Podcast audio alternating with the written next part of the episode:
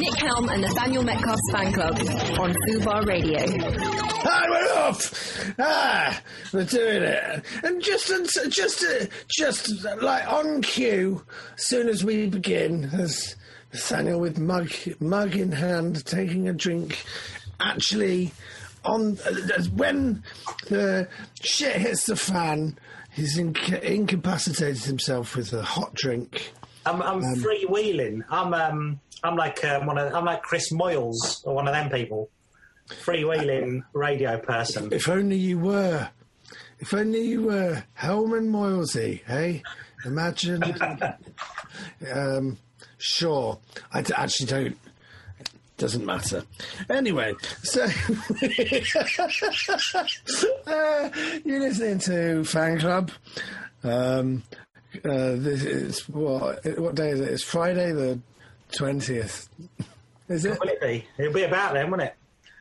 Um, about then? it'll be this nineteenth, nineteenth. Friday the 19th, unlucky for some. Um, that's what they say, isn't it? Remember, remember. Friday the 19th of February. Uh, What's your name? my name's Nick Helm. What's your name? Nathaniel Metcalfe. Pleased to meet you. Uh, and um, uh, and the catchphrase across the nation uh, that everyone shouts out as soon as they hear it's Nick Helm and Nathaniel Metcalfe, and the nation in respond go, "Who?" um, that's uh, that's the little thing. that It's like nice. It's very much uh, nice to see you to see you nice, isn't it? It's, Yeah, yeah. It's the first rule of fan club, Nick. tell your friends about fan club. I think. I think if you've got any, um, if you've got any, then why Keep it to yourself. why not? Why why why, why keep it to yourself? But also, oh, that's my microphone. If you've got any friends, um, why waste your time listening to a radio show or podcast? Why not do a Zoom call with them? I suppose you can do that. Yeah, you can. That's that's about all you can do in these. Not long now. Hey, do you think that? What? What do you think? Another? I don't know. I don't know to think. I, I'm trying not to get ahead of myself. I think another two weeks, and then I'll be out there shaking hands with everyone. Uh, remember last year, this time last year, I'm nothing to worry about. I remember when out was, there shaking hands with everybody, and uh, there was that couple, wasn't there, who were on like a cruise or something, and there was this big reveal at one point that they had corona, and it was a big shock. And then you realise, oh, everyone's going to get it. That's that's not. It's uh, they were the first people in the UK to get it, and then at the time it felt like such a big deal, and now everyone's had it now, haven't they? Well, they haven't had it. That's the problem. um, yeah, but uh, yeah, so we, well, so I'm just thinking that not this time a year ago. When was it? Sixth of March. Sixth of March last year. I went to see Supergrass. Um, at Alexandra Palace. About this time last year, I went to see Romesh Ranganathan at Alexandra Palace. Yeah.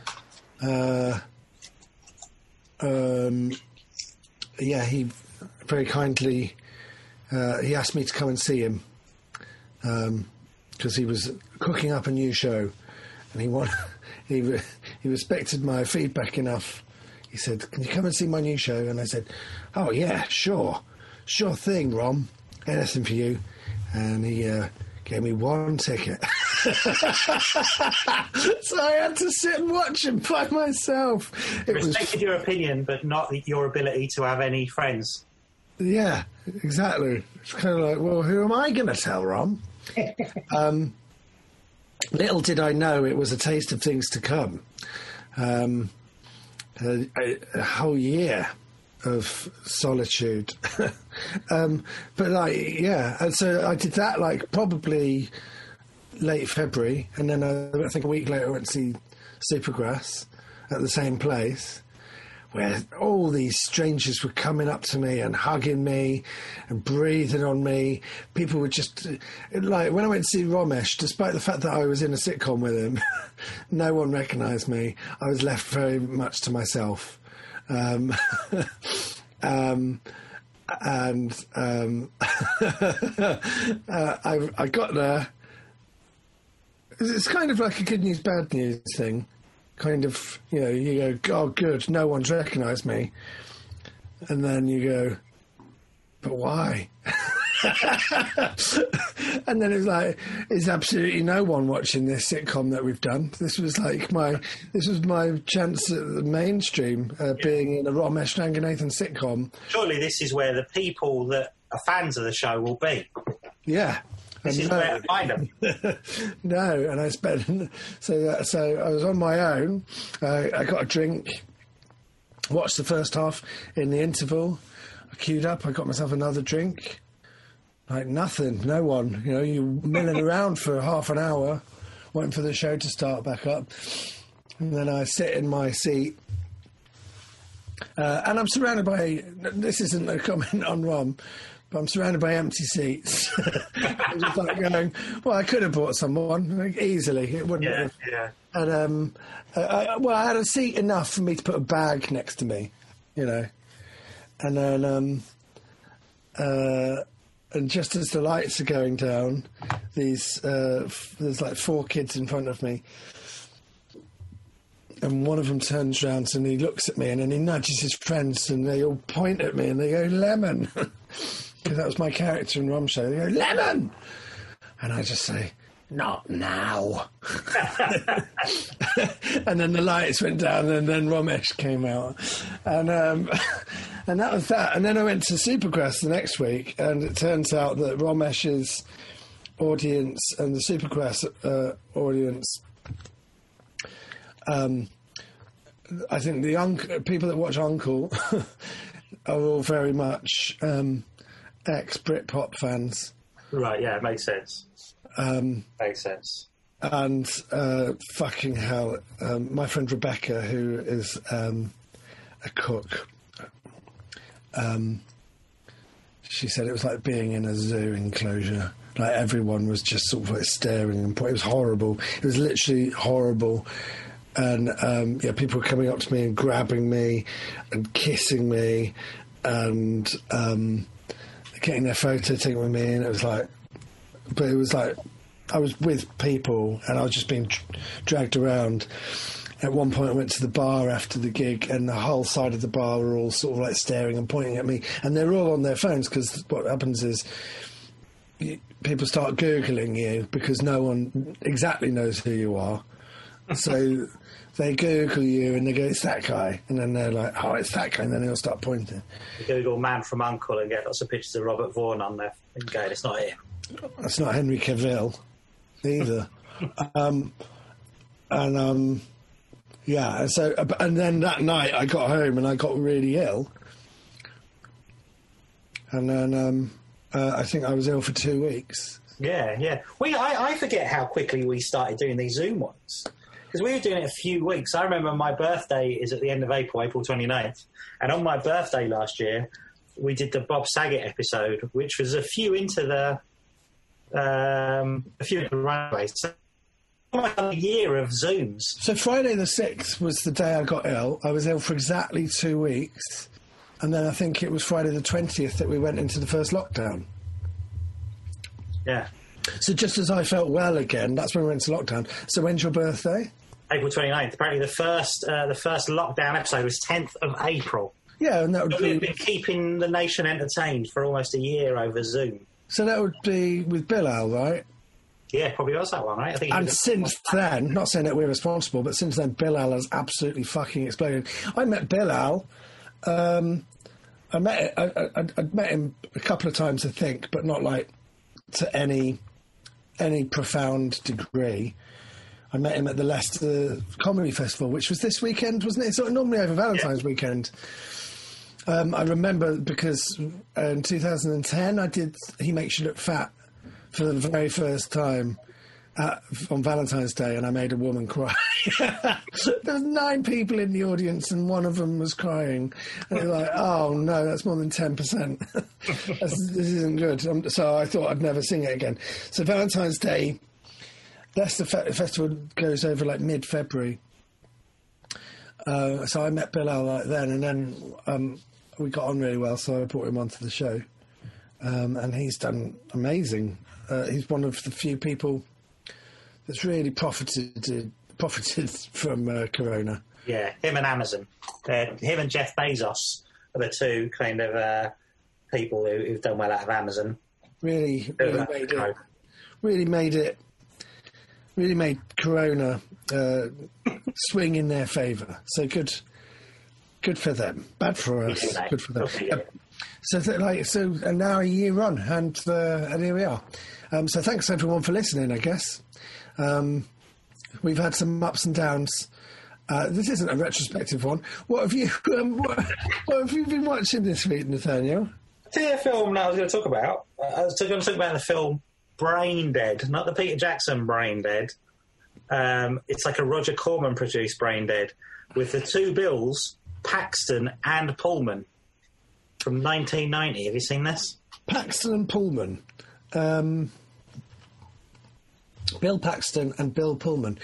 Oh right, okay. Uh, no, I haven't. Um, there are. There's the two bills, and then there's the unofficial third bill, Campbell? uh, William Sadler.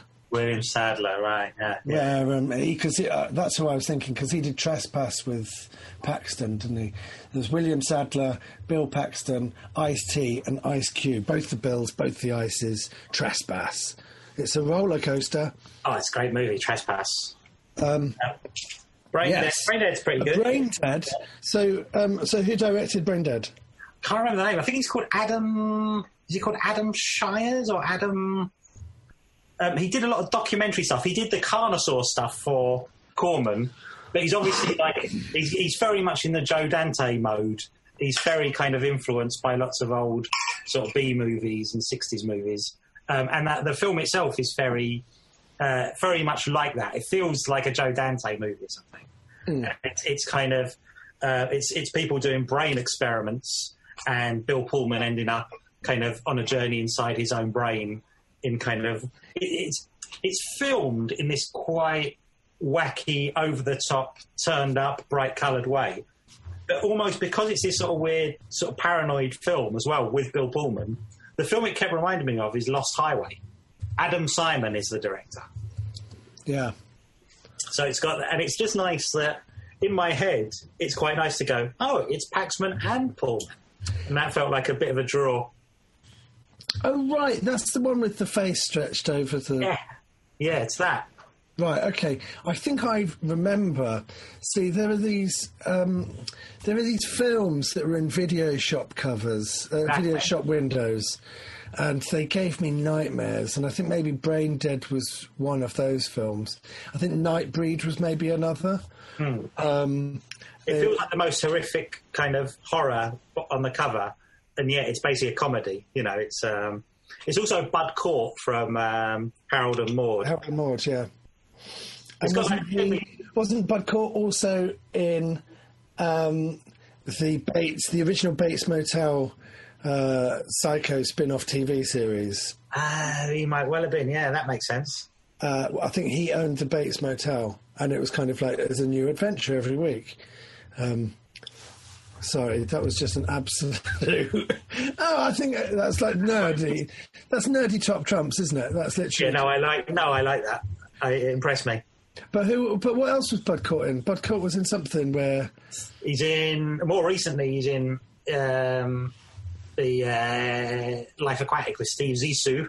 Not that. He's in something where where he just looks because I mean he you remember him from um, Harold and Maude as his child. yeah, and then the majority of other things you see him in, he's like this bald kind of. Uh, he's not. It's not Coyote Ugly. Um, oh well, I guess we'll never know, Natalie. Dogma. Dogma? No, it's not Dogma. We just have a list of everything rather than. Why don't you just co- copy and paste an entire list of everything that he'd done rather than one at a time trying to guess? It's, um, hmm, never know. Never But a lot of it, I think maybe he as well. Apparently, a lot of the cast in it are people from Tim Robbins' theatre group. So it's got a lot of those guys popping up. It's got the guy from Tenacious D who's not Jack Black and things popping up for just playing very kind of um, character parts in it. And it's a kind of it's a real like fun movie for something that's very throwaway kind of Roger Corman film as well. Yeah. But it kind of it sort of does it does both things. It's sort of better than that, and also is exactly that thing. I think Roger Corman made quite a lot of really good films. Aside from, aside from like um, the classy ones that he did with Vincent Price, I think after that, um, I think they're really good. What's that? What's that one that I watched? The one about the sea monster from beneath the. That one. it was it was great. Um, I, th- I think I watched that about a year ago today. Secret Diary of Sigmund Freud, no. Telephone, no. Bates Motel, there you go. Leather Steak, Out of the Dark, Going Under. Okay. Creature from the Haunted Sea. It wasn't that. It wasn't that at all. So, It's also it's a good it's a good way of knowing that in a, in if you're working in Hollywood, there are all these tons of character actors who've been in loads of films. So why don't you kind of make your supporting cast just those character actors? So everyone's popping up, and you're like, oh yeah, it's him, it's him. It's it, and it makes for a richer kind of film, I think, to watch. what film is this again that you're talking about? Brain Dead. Brain Dead. I- That is on the list of uh, film. Where did you see it? I got it on Blu-ray. I was sort of reading a thing about it, and it come out. I think it just came out just before Christmas, and I got it in a kind of, oh yeah, that, yeah, no, that intrigues me. Actually, I haven't seen that. In the UK? Yeah, in the UK, and um, the director Adam Simon had done this. Um, he made a documentary about Sam Fuller that I remember from when I when I was a teenager. That was on Channel Four, and he made that then. And then um, I was also just watching a lot of Sam Fuller films as well over Christmas, and that made me uh, kind of intrigued about his other films. And what else So who's Sam Fuller? he kind of made lots of kind of B movies, but for studios, kind of quite cheap, but very, very kind of hard bitten kind of crime movies often that kind of sort of push the envelope a bit. But he's like he's he's one of those directors who you'll know him if you saw him. He's kind of like this old guy, always has like a big cigar, makes kind of quite hard bitten films. Um, I'm trying to think of his most. He did like in the later years. He did the Big Red one. Um, Is that with Mark Hamill? Mark Hamill. Um, he did um, Underworld USA. Uh, he did. Um, uh, what's it called? The uh, Shock Corridor. He's done a bunch of stuff. Done a bunch of stuff. But often they're not they're not obvious kind of films. But they when I was after watching that documentary, I noticed that on Channel Four at the time, lots of lots of his films used to be on all of the time. Um, so you'd kind of you could watch. They were always on in the afternoons and things. These old movies. Pick up in South Street. Forty Guns. And they- and they're always like either kind of. He, he basically went from being a newspaper man to being a uh, in the Second World War, and then he started making movies. So all his films tend to be like war films or based on like crime, almost like very like pulpy crime stuff, tabloidy crime stories that you get from like American newspapers. He's like a newspaper man. Brad Fuller. Sam Fuller. Sam Fuller. Okay. Well, I'll give it all a go. I'll give everything a go. Hello. Hello. What have you been a fan of this week, Nick? Um, well, speaking of the Joe Dante stuff, um, I mean, I so Christopher Plummer died, Yes. and I can't really. It's so weird.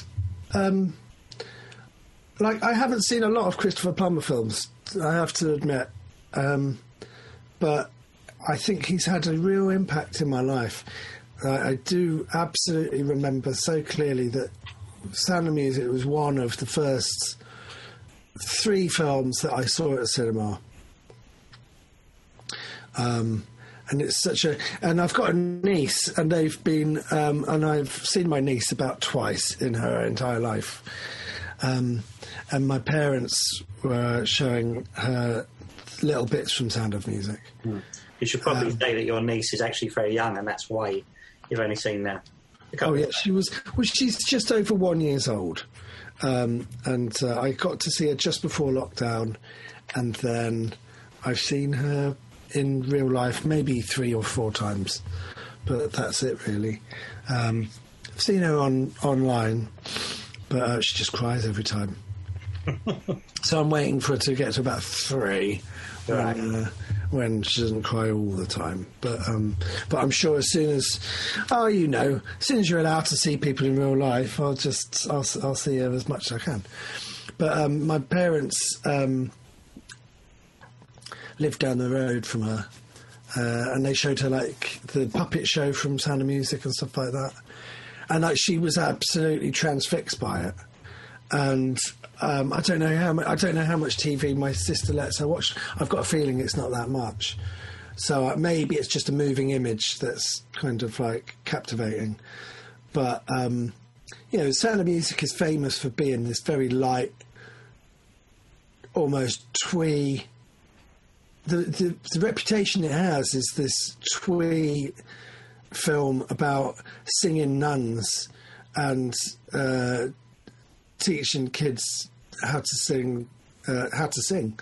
Um, but it's this, uh, it's, it's an amazing film about um, music opening your heart, and uh, it's such a complicated film in terms of like emotion, like the emotions it deals with. You know, um, when you realise that um, uh, the girl's boyfriend, who she's in love with, is basically a Nazi.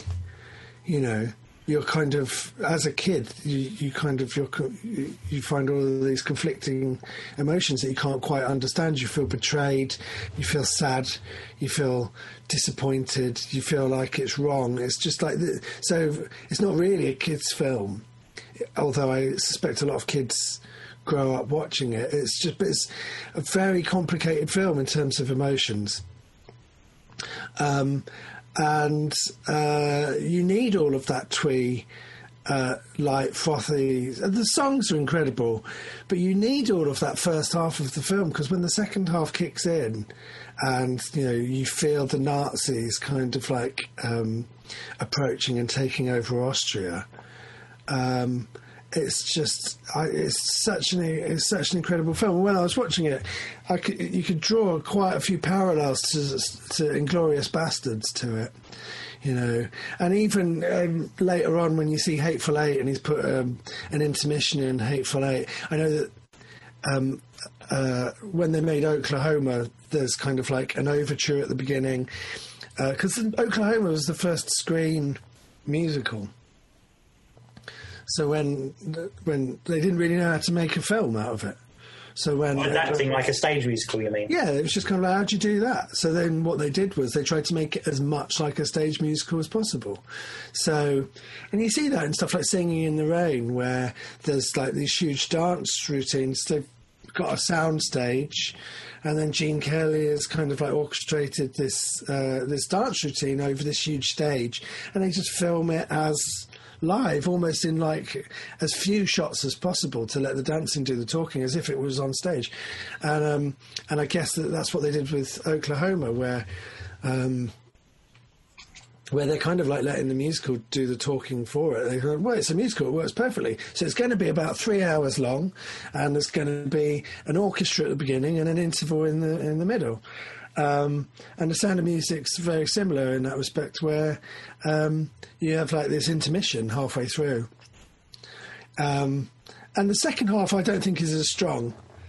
Weirdly, watching it as an adult, I probably haven't because I'm so familiar with the film and I've grown up with it. I think um, uh, you feel like you don't really need to revisit it, you know, because it's kind of like, yeah, yeah, I remember that. But when you actually sit down and watch it and you actually realise, you know, uh, the complexities of it, it's um, so the first half is just like absolutely solid, and then you have this interval. And we actually paused the film and then uh, did something else for a couple of hours, then came back and watched the rest in the evening. And um, and the second half is kind of like much more tense and it deals with like heartache and it's a little bit more melancholy. And maria grows up and uh, she falls in love with the captain and you know um, and julie andrews is absolutely uh, just phenomenal in it. And christopher plummer is this amazing kind of like counterpoint. Um, and he is so good in that film. And so when I was talking about, uh, when I tweeted, you know, I'm going to watch some Christopher Plummer films, um, I, I, it's it's weird because like the Sound of Music is such an important film to me. I always list it as one of the. It comes up quite a lot because it's just like it's like one of my earliest memories. Mm. And obviously, I am obsessed with films and I love films, and so it comes up all the time in terms of like earliest memories, my relationship with my dad, um, and also kind of my, my, relationship with cinema and what I think is, and it's got such a horrible reputation as being this thing that Hindus dress up in um, fancy dress and, and, shout at the screen. Do you know what I mean? Mm. It's kind of like, it is that. But it's almost like it's almost like considered in the same breath as something like Mamma Mia, Joe. Yeah and it's kind of like, it's not it's like this actually really sophisticated complicated film that needs the lightness of that first half for the second half of it to work and it needs um, there to be a film about nuns for the Nazis. You know, it's like nuns and Nazis, and then you've got Julie Andrews and Christopher Plummer that are kind of like counterpoints to each other. And the fact that Christopher Plummer is this broken-hearted um, captain that through music learns to connect with his kids uh, after his wife dies. And um, and through music, he learns how to love again. It's this beautiful. It's a beautiful film. Um, so it's in stuff like when you see 12 Monkeys and Christopher Plummer's in it, it's kind of like an oddity because you go, that's the guy from Sound of Music. And he's not, he's not anything like he is in Sound of Music. He's all old. And I remember when Up came out and um, the Pixar movie Up, and um, I remember kind of the after the opening 10 minutes, it's a film about talking dogs. So it's got to be something that keeps you entertained and um, and one of the things was like Christopher Plummer plays the bad guy in Up, and so whenever he's mentioned in anything, I've always been interested, but I've never spent that much time kind of going through it. So when I said I'm going to watch some Christopher Plummer films, you and someone and some other people recommended some Christopher Plummer films, so I sat down and I watched them all, and I sort of like this very um, uh, sort of uneven. Uh, frustrating career because um, Sound of Music was his breakout hit. He'd done a few films before that, but Sound of Music was like his breakout hit. And I think he really resisted doing it.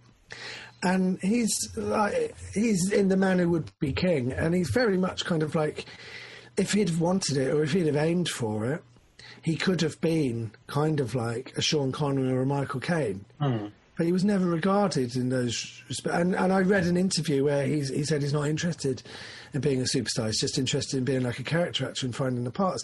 But what that led to was he was very often second on the bill playing uh, the bad guy. And so you see stuff like um, what was the one that you recommended? Uh, Mindscape. Silent Partner, I think I recommended. But there was uh, there's that Joe Dante thing that you said, and it's um, you said it's like Joe Dante. It was Mindscape, the one with um, uh, Dennis Quaid. Right, right, yeah, yeah. Where they go into dreams, and you see that second on the bill or third on the bill, uh, playing like this horrible uh, government shit. Um, he's good at it, but it's it's kind of like a, a, sort of a generic role that's heightened by him. Mm-hmm. I rewatched Dragnet. I grew up hating Dragnet. Uh, just nothing in it for me. Really unimpressed by it. I never like. I just find it deeply unfunny. Uh, for a comedy, it's kind of, you know, un- unacceptable. but Christopher Plummer's in it, and he's playing this very sort of like um, camp kind of villain uh, in a way that you wouldn't really expect from him because he's so sort of like uh, serious in everything else that he does. Um, and so you kind of like, go on. I was going to say it's funny last week when you were talking about him being in Star Trek Six, because um, uh, the day after he died on the BBC, one of the people they had interviewed was William Shatner, who grew up with him, and they were kind of sort of contemporaries in the theatre in Canada. And William Shatner saw him as like, he's the guy, you know, he's the one everyone wants to be. Well, there's this really weird because they started off doing radio together, uh, and if not together, they were in sort of like the same rolling cast of people that did Canadian radio, and um, uh, and it's just really it's just really interesting because like Christopher Plummer was playing Henry V, and Christopher Plummer got taken ill, and William Shatner was his understudy, and William Shatner came in, and uh, uh, Christopher Plummer's got there's, there's a clip you can find it online. It's Christopher Plummer talking about William Shatner and Chris Plummer was just like saying that he upstaged him at every turn because whenever Christopher, Christopher Plummer stood up to make a speech, William Shatner did it sat down, uh, and whenever uh, Christopher Plummer uh, raised his voice, uh, William Shatner whispered. Do you know what I mean? So he just did the opposite of what. Um, uh, Christopher Plummer did, and he kind of like stole the show. Um, I just think that to, to, uh, he's so good in Star Trek Six. Star Trek Six is, I mean, I've just really watched all the Star Wars films. I love Star Wars. I love um, how operatic it is. I love um, how mythical it is. Uh, I love that it's a fantasy. It's a fantasy more than a science fiction. Um, but i am coming to terms with the fact that I really like two and a half Star Wars films. Um, Whereas with Star Trek, it is science fiction. It's not fantasy. It's not, you know, it's not a space opera. It's classic science fiction, and I like about four or five or six of those films, Oh. and um, like a lot. Probably never, none of them individually as much as I like the Star Wars films that I like, but they're great. And Star Trek Six is probably, I I think it's better than Wrath of Khan and um, it's definitely better than Star Trek Four with the whales in it. But I love Star Trek Four with the whales in it because it's it's nostalgic to me. It's it's what I, I grew up watching. Um, um, it's time for a song, but I think um, we could probably still talk about uh, like I've. We've we've got Christopher Plummer films in common that we should talk about. So let's talk about that after uh, after the song.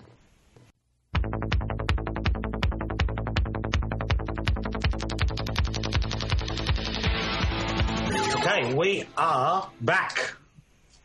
Um, although I'm back on my own, Nick is still uh, indisposed while we've been listening to our um, Alice Cooper song, which I also missed because I was also indisposed for the last two minutes. Um, we've got a uh, to catch you up on some of the things we've been talking about. One of our Bill Pullman facts have been given is that Bill Pullman is a big fan of exotic fruits and makes his own jams, pies, and baked goods. He also loves to freeze fruit. I don't know why you would freeze fruit. He's, a, he's an admirer of beekeepers, so he makes his own preserves. Do you ever freeze fruit, Nick? We're again? rejoined. We're rejoined by Nick Helm. Oh, what's happened? What's happened? I was just telling him about um, Bill Pullman's facts that he is a fan of exotic fruits and makes his own jams, pies, and baked goods. I used to work opposite a fruit. Do you think? Do I freeze my own fruit? I don't know. I've never done it. It seems like a weird thing to do to me. Um, You haven't lived. I used to live, uh, not I sorry, I used to work opposite a fruit and veg stall, and they had um, a sign on that said, "With bananas and exotic fruits." And I always wondered what an exotic fruit would be, or whether a banana would be considered exotic fruit. Uh, I think a banana is exotic fruit, but it is commonplace now, isn't it? So, Apparently, Bill Pullman's favourite food-related film of all time is Babette's Feast. that's a great film. Have you got a favourite food-related film, Nick? Um, well, interestingly, um, well, hmm, I watched a lot of films um, about food for when I was doing Eat Your Heart Out. Oh yeah, Um, well, I think it was that. The, but, uh, but me and Johnny Sweet, when we were making Loaded, Johnny, we, we talked about food, uh, films that had food in them. So there's films like Last Night, which, um, oh no, Big Night, which is uh, oh yeah, yeah. the Stanley Tucci film. Tucci, um, that's an interesting film about food. Uh, is it Tom Popo? Oh yeah, Tampopo. I've never seen it. Tampopo. That's my friend Rebecca's favourite film. I think Johnny Sweet really loves it. And there's Eat, Drink, Man, Woman. So I've got. Uh, I, can't remember if he bought them for me or um, I bought them based on his recommendations. But they're films that kind of like I haven't got. I found in um, Parasite when they were cooking that kind of noodle dish. Always thinking, what is that? That sounds Oh. incredible. Oh yeah, I. But also, I just remember from um, uh, the host uh, when they're eating the uh, the ramen noodles in. Well, they're in the back of a van and they're, they boil a kettle and they're all eating these ramen noodles. And I just remember whenever I get like a tub of ramen noodles, I follow the instructions. You know, um, uh, you know, it's you pour the water up to the line, you let it stand for three minutes, and then you kind of give it a stir. But in the host, they've got their chopsticks and they're just like slamming away at the noodles, trying to get them to sort of like break up as quickly as possible. Um, I think that that's. Uh, so I remember stuff like that. Also, like obviously, uh, um, the scene where they're making uh, food in Goodfellas in prison. Yes, I think of that as well. It's so descriptive. And there was that Mel and Sue TV show, Late Lunch. Um, or I think it was Light Lunch and Late Lunch. Yeah, It changed time slots. Um, and uh, yeah, I think Johnny Vaughan was the guest. And he came on and he kind of like the lunch that he made was based on the recipes that you get from uh, Godfather. Like you're watching The Godfather and then halfway through the film they just stop all the action and then one guy teaches another guy how to make meatballs. And it's kind of I love like moments like that in films. So I think, uh, yeah, film uh, food is quite quite a cinematic thing. Also, like the stew that they're eating at the beginning of the good, the bad, and the ugly, where Angel Eyes comes in and helps himself to stew, and they basically have this uh, Mexican standoff while they're eating stew. And I just find that that that uh, you always want to know what they're eating now. Yeah, yeah, I do. And I guess it's that thing where you're always going to feel hungry if you're watching something and they start cooking on screen. Start going. Uh, it, it both it both takes you out of the story, but really kind of sucks you in. You get another kind of bit of um, another sense, Yeah, it's, another sort of it's, uh, it's, sensory element to it. exactly what I was just about to say. It's, it's like when you're watching Goodfellas, you see them, and not that I'm sort of like obsessed with gangster films, but I think it's a good example where you can see them, um, and uh, you're watching them, and it's not like just this film where there are these. Uh, thugs going around doing stuff. You kind of like get to know a little bit about kind of who they are through the food. And when they give you the recipe, um, you realise that the men are doing the cooking as well. It's a family thing, um, and um, and then you also can picture the tastes and the smells that are going on in that kitchen while those scenes are playing out. Um, I think that that's great. Uh, Babette's Feast is an absolutely uh, phenomenal film. Um, so I give that a thumbs up. Before, the, before Alice Cooper, we were chatting about Christopher Plummer. So the Christopher Plummer film is called Brainscape, not Mindscape. Um, but so based on your recommendations, I went. I I, I, I, I watched this. thing. Um, so yeah, so Dragnet I, I hate, but he is. Uh, he's not just the best thing in it. I would say he's the only good thing in it. I think he's he's just hands down fantastic in it. Um, but I knew about that growing up. There's this film called Eyewitness with um, William Hurt and Sigourney Weaver, um, and um, that's uh, uh, that's like a, a marginal thriller that he's in a little bit.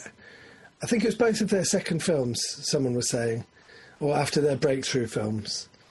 Um, what was that? Altered States and Alien, and then they came back, came together and they made this film. Christopher Plummer's in it, but again, he plays like a generic sort of like bad guy, villain guy, and so you're kind of like after The Sound of Music.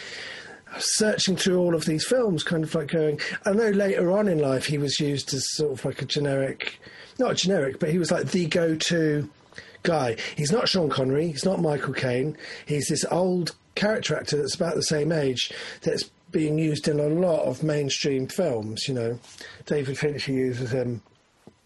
Terry Gilliam, you know, he's in all of he, he's in all of these films, um, and he won an Oscar in 2010 uh, for that Ewan McGregor film, um, and uh, so he's kind of like, uh, but why is Christopher Plummer famous? It can't just be the sound of music, and then you watch these films, he's just so consistently good. I remember him as well from, as the Duke of Wellington, but I haven't rewatched that from Waterloo.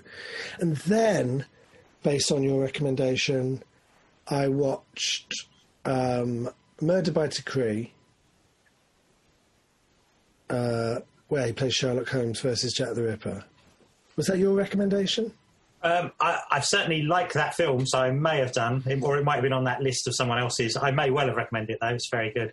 I guess Um, Sherlock Holmes is a good one because it's also a character part, isn't it? It's a lead part, but it's also a very actory thing to play. Well, you do what you you do what you can with it. I mean, what's interesting is I so um, I did um, I did a podcast last week with uh, Josh uh, Josh Widdicombe, and he was saying one of his favourite things is Sherlock Holmes. I love Sherlock Holmes. Uh, my girlfriend loves Sherlock Holmes, which I found out this week because uh, Murder by Decree and The Silent Partner were both. So Christopher Plummer was Canadian, so there was a, a Canadian film company that made a bunch of films with Christopher Plummer, Donald Sutherland. Um, uh, they, they were kind of like these Agatha Christie kind of thrillers that they they made. Um, and there's this Canadian British uh, production company that were making all these films, and so uh, they're not really available in England. So I had to get Murder by Decree and The Silent Partner uh, on Blu-ray, and when they arrived, it's the same production company. that got the same trailers for each film. Oh right, okay, yeah. I, I would like to get the Silent Partner. I kind of, I, I've only ever seen that at the cinema and things. I felt um, I felt I feel sort of protective for um, uh, Christopher Plummer because I feel like he deserved more. He deserved almost superstar status, um, and when I learnt that the director of Porky's directed Murder by Decree, and it was oh, it's a Sherlock Holmes film starring Christopher Plummer as Sherlock Holmes, but it's directed by the guy that did Porky's. I was assuming it would be sort of like quite an exploitative, uh, low rent take on Sherlock Holmes. But you watch it, and it's just this classic. It's it's got an amazing cast. It's got David Hemmings in it as sort of like this side character who could have played Watson, really. Um, but then you've got James Mason. It's like almost like the perfect um, Holmes and Watson. It's Christopher Plummer. I always said that uh, Alan Rickman would have played like an absolutely phenomenal Sherlock Holmes. And the thing is, you know, I find Sherlock Holmes stories really comforting. I find that era really comforting. So I've never really gelled to the Benedict Cumberbatch, Robert Downey Jr. stuff because it's kind of like everything that I love about Sherlock Holmes is kind of like um, thrown out. So I love the pacing and I love the fact that it is quaint and old fashioned. So when Guy Ritchie comes along and he modernises it all, you go, no, no, no, that's not what I want from Sherlock Holmes. I don't want to see him as like this uh, knuckle, uh, bare fist fighting um, sleuth that's working. Do you know what I mean? I don't, I don't need sort of like matrix angles and all of that stuff in it. And then when you see um, Benedict Cumberbatch in the modern era, it's kind of like part of the selling point is the fact that it's Victorian, you know, for me. So, so when you go back and you, you know, I love all the Basil Rathbone films. So it's kind of like when you watch Christopher Plummer do it, you know, Sherlock Holmes has the tendency of being quite a very cold character. And, and last week um, on Amazon, there's a. Um, who's who's um, Patrick Macnee as Watson and Christopher Lee as Holmes. and they're like older Holmes and Watson, and there's some really funny stuff in that. That's on Amazon Prime, and I guess it was two feature length, part one and part two episodes of sort of a pilot TV series that never happened. Yeah, I'm not sure. I don't know the origin of it. I think But- it's. Yeah, I think they're, they're filmed somewhere like Prague, aren't they, somewhere? I think. They look like yeah. They I was going to say uh, Paris or something, but they they look very European, um, and uh, and they're very TV. They're very like nineties TV. But um, it's Christopher Lee as um, Sherlock Holmes and Patrick Macnee as uh, Watson, and there's some funny jokes in there, and it's it's it, it, it's it's kind of good. But like Holmes is always like this very sort of like cold, uh, sort of impenetrable uh, character, right? And when you watch Murder by Decree, it's so good. Um, and Christopher Plummer is unmistakably he's Sherlock Holmes. But at the same time, he is of just this very warm and compassionate character. And also, when James when James Mason signed on to it, he was like, "I don't want to be the bumbling Watson. I don't want to be like the comic relief," and he sort of still is, but it's just this very warm relationship between them. You know, uh, a lot of the time you kind of like wonder why they hang out, but in this, it's like you can tell that Sherlock Holmes absolutely loves uh, Doctor Watson. You know. Um, uh, and they just have this absolutely fantastic relationship where uh, Watson goes off and he does all of like the the heavy lifting and all the footwork and has to kind of like uh, do all the dangerous stuff where he's hanging around brothels uh, asking questions. Where Sherlock Holmes is, is that's beneath him and he can be left to do all the thinking. Um, and it's kind of like it really sells that relationship. Um, and Bob Clark did like this amazing job with it. Um, and then I watched. Um, I, I, I will let you speak, but then I watched um, the Silent Partner, ironically, um, uh, which um, was made the year before okay. Murder by Decree. So Murder by Decree was 79, Silent Partner was 78. And Christopher Plummer is playing like a character that is absolutely. I watched this last night.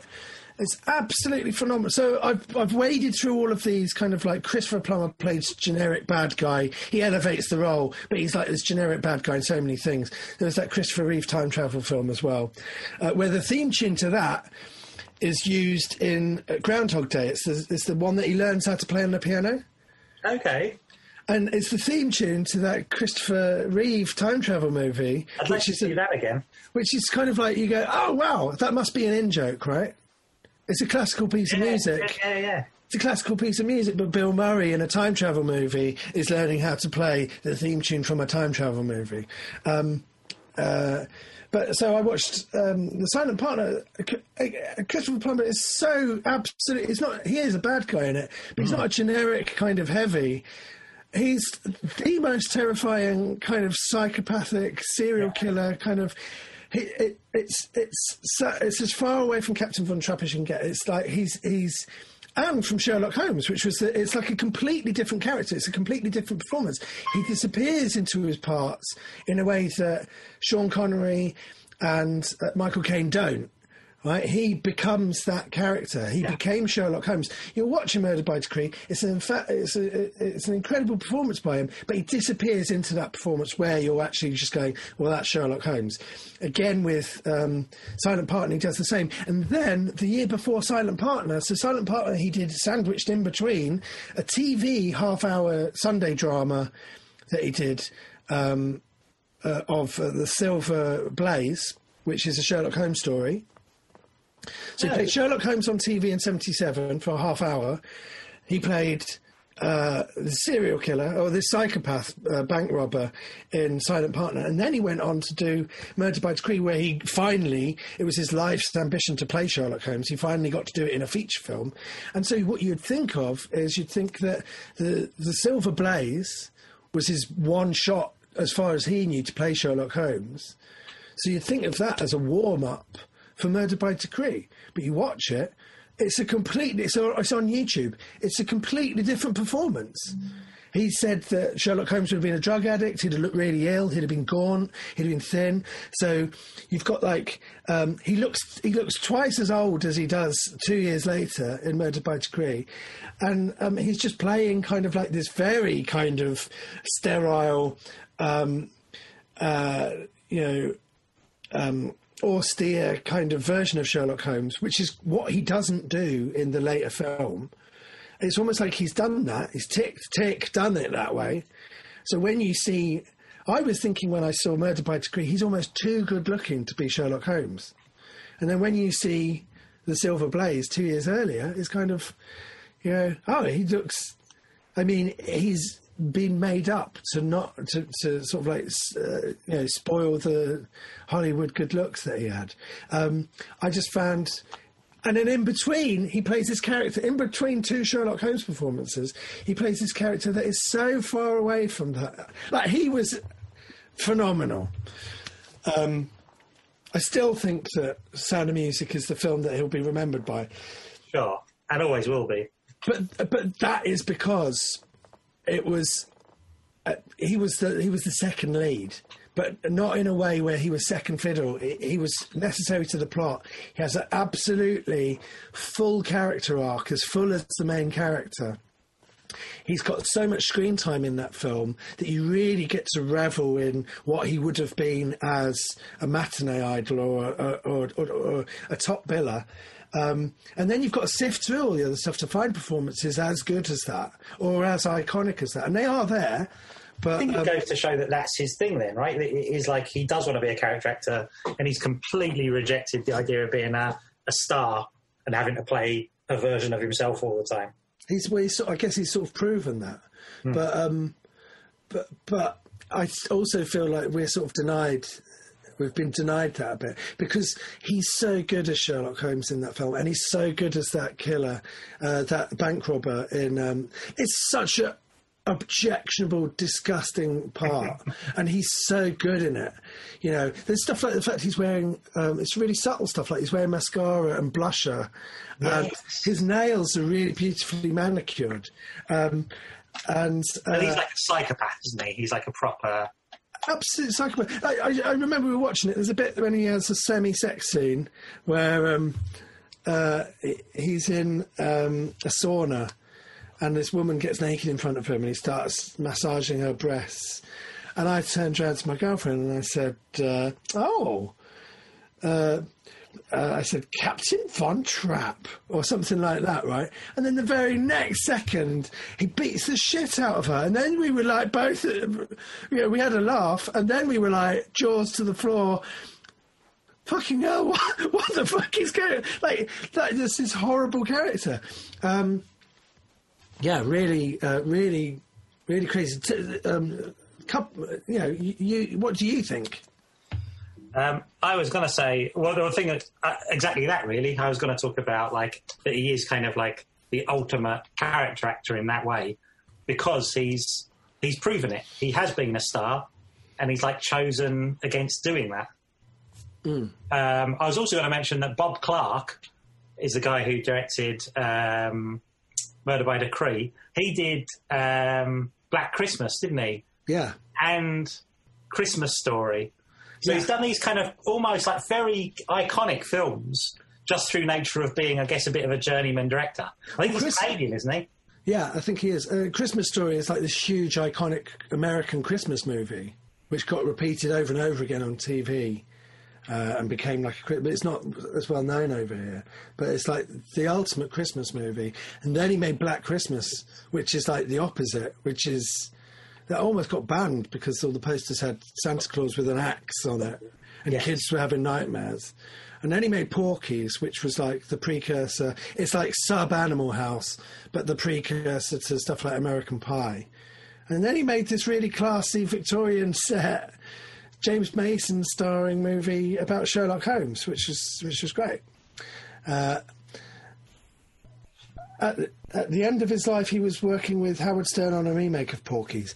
Uh, you mean Bob Clark, not Christopher Plummer, I'm assuming. but sure. Um, he's great, and I think he's good in everything that I've seen him in.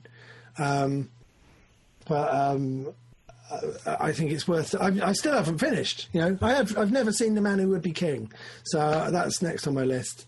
And the fall of the Roman Empire, that's on my list. So uh, I'm, I'm sort of like working through stuff, but uh, it's great. Um, we should do some fan mail and then bring our guest on, right? We should. We Are you happy with that, Nathaniel? I'm happy. I'm having some computer issues, uh, but but I'm I'm with you. I can see it is a combination of me being overexcited and Nathaniel not really listening to what I'm saying, and uh, me just.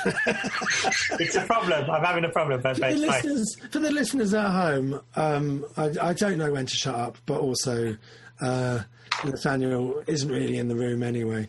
So might fix it. here we here we go. yeah, back in the room. Back in the room. Uh, Brian, you. Thank you uh, can, you, can you take it? Okay, we can carry on. Um, Brian, can you take it? Dear Nick and Nat, I recently watched The Bling Empire on Netflix. Have you watched it? I loved it. It's all about the lives of these billionaire Asian expats living in LA. So glam. Have you noticed that Netflix is releasing more and more reality TV shows? What's your opinion about that? Cheers, Marge. No. Um, I haven't seen it. I've noticed. I think Netflix are trying to kind of mop up everything, aren't they? they they're trying. I noticed they had a thing on their front page today that's like a kind of that looks like a kind of British ITV drama, kind of crime drama, and I think they're just trying to get every angle so that they've got something that you know my mum and dad would watch or whatever now, and it just makes sense because they're trying to cover all bases and be a proper channel, right? I think in terms of like everything, Netflix is still the best. Right? I think I, I really like Amazon Prime, but the layout is fucking terrible, and it's just impossible to just scroll and find what you really want. Uh, like if you watch half of something, it takes ages to actually find the second. Do you know what I mean? To pick up where you left off. I think the design for Amazon Prime needs to be sorted out. Um, Netflix has got design and it's got content, although the content is weak. I do not see the point in Disney Plus other than if you want to see The Mandalorian. But I think that's the selling point, right? They've just got enough things that you will. Like, I know I'll just eventually get it because there's now just things on it I want to watch, but there's not. I don't know if there's a lot of other stuff on it I want to watch. Well, For me, a lot of Netflix is kind of the worst one. Netflix. Yeah, very, I find very little to, that I want to watch on there. It's, it's full of things that all just feel a bit like, I guess I could watch that, but nothing excites me. Yeah, uh, no, absolutely. Yeah, I, I mean, I agree. And also, if you you know, we're looking for Christopher Plummer films, you type in Christopher Plummer, and then it, um, uh, and it's got very like limited search. Oh, you know, Kevin Costner, and it's kind of like you've got three Kevin Costner films. Okay, right. So it's kind of like when you're. I just think the layout is really sort of like straightforward and easy to. use. No, is it though? I just think it's all just a clusterfuck. just simplify it, guys. It's like using the BFI website sometimes. Am I right? I heard uh, Quentin Tarantino interviewed recently, and he was talking about Netflix. And this is Netflix in the States where they actually have more movies on it. And apparently, he met the guy who's like the head of Netflix and was complaining to him about it, going, You don't even have any films from the 70s on there. You've got hardly any. He said, um, After Burt Reynolds died, I just really wanted to watch a Burt Reynolds film. So I typed in Burt Reynolds in the search bar. And there was three Burt Reynolds films, and he said, and two of those were the longest yard. exactly. And I think that's right. It's that kind of unless you like very contemporary films or a certain type of thing, it doesn't really work because you won't get straight to Netflix films. You know. Yeah. But in terms of watching classic films, you have to still you still have to buy uh, American uh, Blu-rays and Yeah. get a get a multi-region Blu-ray player. Um, well, uh, have you got time for another? We've got one really short one. Hey, Nick and Nat, how are you doing? I can't wait for this pandemic to be over so that I can travel again. If you could travel anywhere right now, where would you go? Thanks, Matt. Um, I would go to the South Bank and I'd go to the BFI and watch a film. That's, That's what what I was going to say. Is it really? That's all I want. I just, I'm not bothered about going anywhere. I just want to be able to do the normal things I used to do. I just want to go and watch a film in Screen One at the BFI, and, um, and that's all I want really. Um, right, let's play a song and bring our guest in. Okay.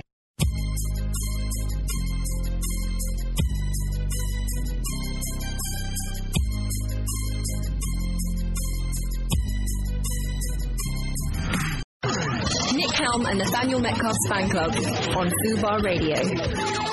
And we are uh, back. We're back live. We're not live. We're pre-recorded. Uh, I, we're in the studio. We're not in the studio. I'm in my uh, spare room, and Nat's in his washroom. Um, my name is Nick. This is Nat, and we are joined by uh, stand-up comedian, writer, and Silent Hill enthusiast, uh, Mike Drucker. Um, hello. How are you doing? Hello. I'm good. Thank you guys for having me. Where are you right now? I am in New York City, in Manhattan. Oh, do you know what? We've spoken Yeah. to a few Americans, and I don't think we've had anyone live from New York.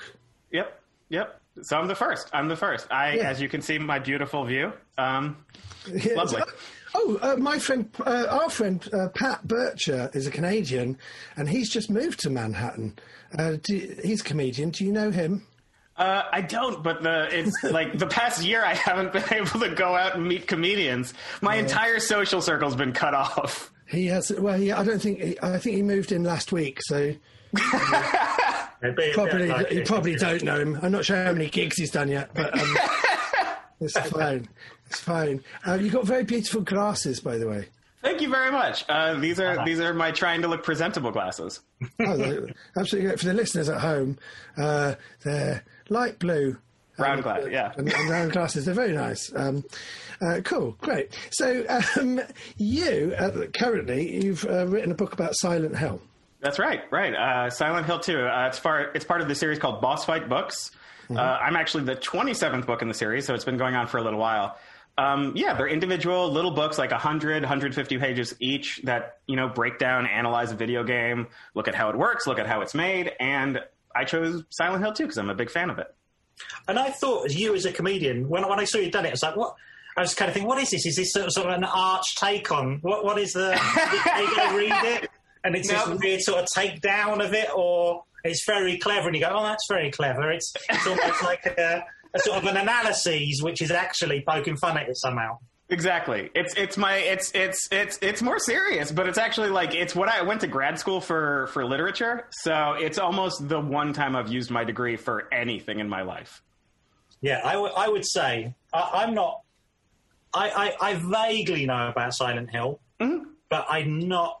I'm not a massive kind of video game person. I think Nick's Yeah. probably the same, right?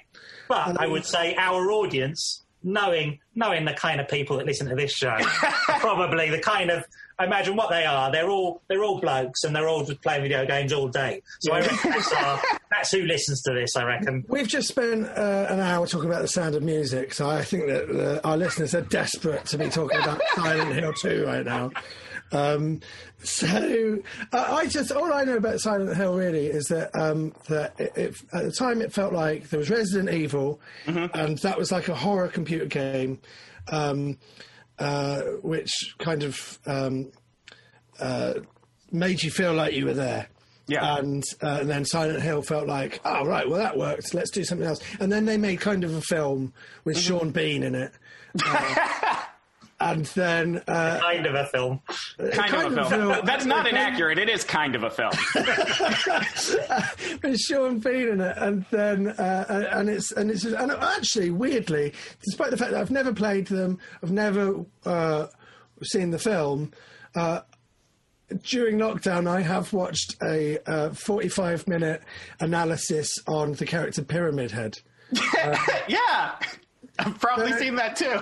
And I watched like all of like the design processes that they went through in order to get to that design. And I don't know why I watched it, but I watched the whole. it's been a long year. It's been a long year. Yeah. Um, so, uh, so tell us about um, uh, how you got into Silent Hill and all of this stuff. Um, I've always been into video Can I games. just point out that that was the worst question I've ever asked. Um, can you tell us about how you got into Silent Hill and all of this stuff? and I was, er, I was like, I was like, I'm gonna try to do it. I'm gonna try. I guess as a child, I liked games, and I kept playing those games. And um, no, I was, uh, you know, in high school. Me and my friends were super into video games, and Silent Hill was like one of the the first Silent Hill was one of the first games to truly scare me. Like, you know, Resident Evil is very like you have guns and you're blasting through things, and Silent Hill's a little more claustrophobic. Like, you'll still have weapons, but it's less you're a super soldier blasting through something, and it's more like you're a normal guy who's going through hell. And to me, that was very compelling because I never felt like I never connected to like you know super soldiers. I connect to losers, and so Silent Hill Two was the sequel to that, and that and it has such a good story, and it's such like a for the time, especially 2001, it's such a mature story in a video game, and it touches on so many issues, and it holds up so well today um, that I've just thought about it for 20 years. So when I got the chance to write about it, I took it. So is it sort of like a puzzle solving game? Uh, it's sort of like puzzle solving. Uh, it's sort of like you're walking around an abandoned town. You know, you fight monsters, but really most of that's optional. You can run from them, so the combat's not a big part of the experience. Um, but yeah, you're walking around a town, you're solving puzzles, you're kind of try- trying to figure out uh, what happened. You play this guy, James Sunderland, who showed up to at, he received a letter from his wife who's been dead for a few years that says like come back to this town where we went on vacation together which is the town of silent hill and so he shows up and the whole game is him trying to figure out is his wife dead? Is his wife alive? Why did she ask him to come back? And it's a very sad story. Oh, so, so I I grew up I grew up playing Monkey Island. yes totally different the exact opposite of monkey So, island. so it's like a sad, scary Monkey Island where It's you, exactly where getting anywhere is optional. if you love the fun of monkey island you, you don't silent hill 2 might still not be for you. At any point during Silent Hill 2, does anyone jump on a mushroom? Nobody dro- nobody jumps Right. on a mushroom which is my main criticism in the book it should be. but why, why Silent Hill 2 and not Silent Hill? I think that was the main thing that made me think it must be a parody. I was like, No. oh, it's going to be a parody. Um, it's just it's you know um, the first two games they take place in the same town, but they have very different stories and they sort of function very differently. And to me, two is the better overall experience. So Mm-hmm. yeah, I know it sounds it's it's everything about it. It should be a comedy book, and it's Yeah. not. I think over here, Richard Ayoade kind of wrote, uh, has written a book about uh, an analysis of a film that's kind of a film he doesn't really like, but it's done in a way where it's a very kind of um, literate and yeah. almost, and it's it's partly it's a big. I, I sort of went, oh, it's like that. It's going to be like that. Didn't you work, didn't you work for Nintendo? Were, were I you- did. I worked for Nintendo uh, for a couple years in the localization department, uh, which means I uh, I worked with Japanese translators to make things make sense in English. So idioms or accents or you know phrases or jokes or cultural references. Like a lot of stuff when you're translating, it's not just you know you're not just fixing the grammar. You're also like, all right, this character has a rough and tumble accent. What would we make that accent in English versus Japanese? You know? Okay. Okay. That's part of the charm now of um, old video games It's gone, though. But you, Yeah. you often quite something charming where you can sort of have this Japanese version of uh, American English or whatever. It's quite a, quite a fun thing to hear. but I guess that's the whole point is to make it seem. Yeah, to make it Like seem it's- like it's supposed to be in English or in other languages. Uh, at Nintendo, we would translate it, we would localize it in English. And then we had a Latin American Spanish department and a French Canadian Spanish department, which would then send it to Europe for European Spanish, European French, and you know, fucking UK English because you had to add use to everything. I Um, wouldn't have. but- thought- I wouldn't have. well, I can. I can see that. I can see the use, but I would have thought we're so used to American culture that I'm sure Yeah. we've just basically got the American version of it and gone, You bet. sure, this is. Basically, yeah, but you know, we'd work with Nintendo of Europe, and like, b- I mean, British writers would be like, "Hey, this phrase is not the phrase you want to use over Yeah. here," and so we'd try to smooth things out to make it work on both coasts. And this would be what year you're looking for Nintendo? 2010 to 2012. So at this time, you're also performing stand up. Also performing stand up, also touring. Uh, you know, I wrote for a couple of award shows while I was at Nintendo. Yeah, And what year? What year did you start doing stand up? Yeah. So, I- so, so when did you when did you start and why did you start doing stand up? I uh, started doing stand up in 2005 when I was uh, in college. And I, I did it on a whim. A couple of people had told me I was funny. I thought, you know, it was one of those things where I was like, okay, I'll do almost like signing up for a gym where you're like, I'll go a couple times and then it'll be out of my system and I don't have to do this anymore. And I did an open mic and I liked it and I kept doing it. And over time, I started to. I started to realize I was more of a writer than a performer. I like doing stand up, but I'm not an actor. I'm not a good actor. I've tried it. So I focused on writing and creating. And I started writing for places like The Onion and The New Yorker. And from that, you know, I started to pivot to TV. So while I was doing stand up, I was also getting a lot of writing on. I was a freelancer for Saturday Night Live, so I got a lot of jokes on there, and it just turned into a career. I saw like one of your early successes. You're in a stand-up competition, so you think you're funny. Yeah, We've yeah. got, we've got a, a competition in Edinburgh with the same name, but I imagine it's a completely different thing. It's completely, yeah. And it's something to do, which I couldn't work out, with Disney's Ratatouille or the Disney right. Pixar Ratatouille movie. Oh, so right. how can you do a That's right. stand-up competition, which is also about a Pixar movie? Um, so the movie Ratatouille uh, stars Patton Oswalt and Janeane Garofalo, which Big are fan. both stand-ups. Big fan of it. And so their management company uh, decided to have this competition around it, where they're to promote the movie. They're like, "All right, so we'll have a stand-up competition for young amateur stand-ups, and the winners will get to perform with Janeane Garofalo and Patton Oswalt." And I was one of the winners of that. And now that's also my management company, luckily. So that's how I got managed. Okay, I can kind of that kind of makes sense. As a marketing thing, it does seem strange. So you go, we've Yeah. basically made this film about a rat in Paris who can cook. Cook, cook, Uh, so what should we do to promote it? What's what can we do around that? and someone says, I don't know, a stand-up comedy competition. Right. Go, that sounds like Sure. absolutely nothing to do with the movie. right. Is it cheap to do? Yes. Great. Do it. Then do it. But then I imagine that it's a way of um, promoting a kids' film about a talking chef mouse Yeah. to a, a rat, I should say. For sure. Otherwise, it'd be called Mouseatouille, wouldn't it? Um, it's the clues in the title, Nick. Um, so, yeah, it's a way of like promoting it to an audience that wouldn't necessarily. Oh, sorry, I'm thinking out loud now.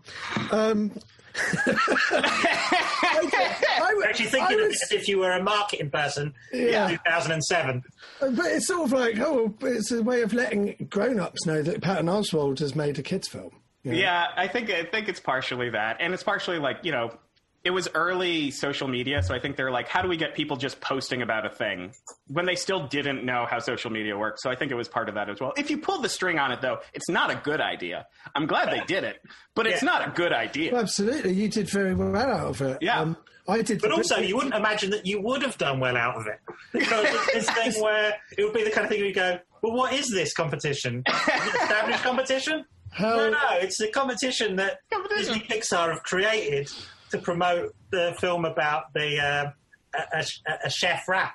so it shouldn't have. It shouldn't have worked. I mean, Shouldn't have all power worked. to you. I'm glad. I'm glad it's done very well for you, but it shouldn't. I shouldn't I don't have think it worked right? for anyone but me. I think I was the only one to benefit. They probably had fewer people go to the movie because of it. Yeah, I mean, they should have gone. Do you want to be in a Pixar movie? Maybe that could have been the prize, right? Ah, that would have been such a great prize. I know, I mean, I did um, the British say You Think You're Funny. Me, so did I. What year were you in it now? I was 2007. Me too. And at the end of the competition, I was the semi finalist. Did you mean Me you were semi. What? So w- would we have been on stage together? no. At the end of the whole So You Think You're Funny process, I was never less sure whether I was funny or not. It Yeah. Oh. Me too. was, uh, but you, got, you, you got you got management out of it, so you know swings and roundabouts, isn't it? Yeah, yeah. Although comedy competitions are death, no matter how long you do comedy. And I imagine it's the same thing. I used to find competitions horrible, Horrible. because it's the one time when, despite what people seem to think about stand up, certainly over here, is that I find a great deal of kind of camaraderie about it. Yeah, competitions are the one bit where you really feel like everyone's kind of hoping you're gonna die on your ass. Yeah. and they, they, they, you're probably with friends who are kind of going, I hope you do really badly tonight. it's the one time that that is somehow at the back of their mind. Right. And that, and when you do badly, it's them being like, "All right, good." Yeah, Yeah. exactly. It's a, Ah. it's a strange thing. And I don't think that's true at any other time. I think there's a great deal of kind of camaraderie about stand up, I always find, and, and everyone's kind of in it. And you're basically trying to create a good night. You Yeah. you want, you want everyone to have, and the- the person, I always think if the person on before you does well, I always think it's going to make it easier for me because they're laughing. Yeah, they're in a They're good in the mood. mood. They're there for it. enjoying themselves. Yeah. Yeah, yeah. I would absolutely hate it when um, I was on with a bunch of rubbish acts, and I was think, "Oh, Muggins here has got to save the night." And, and night after night that happened. I was on that night, wasn't I? yeah, yeah, that's where we met. You remember we met. Oh no. So from so through stand up, I mean Saturday Night Live is obviously internationally uh, renowned. Um, how, so how did you come about? What was the process of becoming a writer on Saturday Night Live? Um, well, I was only a freelancer, so I want to be. I don't want to claim more than I was there. Um, but that was like my first time getting anything on television, so that was significant. Um, it was. I uh, interned for NBC, the you know company that makes SNL for a while, and through that I was able to meet Seth Meyers. And the thing about shows like that is, if you're young and you love comedy, they're really excited to like talk to you about comedy because a lot of people who a lot of younger people in college or after college who work at the show are very interested in celebrities. And there's a difference between celebrity and comedy. So, you know, a lot of people want to meet Lady Gaga, which is great. I wanted to write comedy. So they were very supportive of me, and Seth let, it, let me start submitting jokes to Weekend Update, uh, Seth Meyers. And eventually I started to get some on. It took me maybe a year, but then I started to get more and more and more on. And from that, Seth hired me at award shows. And from that, I was recommended to be a full on staff writer at Jimmy Fallon. Um, so really, it was just loving comedy and sort of showing that I love comedy that got me in the door. And is that the ultimate? go- So I know you're saying you haven't had a lot of time for stand up, and I guess stand up isn't happening, right? I, I It's guess. happening a little. Places are starting to open up. Like my regular club just started taking avails again. What's your regular club? Uh, Eastville Comedy Club in Brooklyn. Right. It's just a fun. It's a fun club that like locals go to, which makes it. I don't like. Do you guys ever play for tourists? And it's a little bit different than playing for like locals. Yeah, yeah. they, they hate me.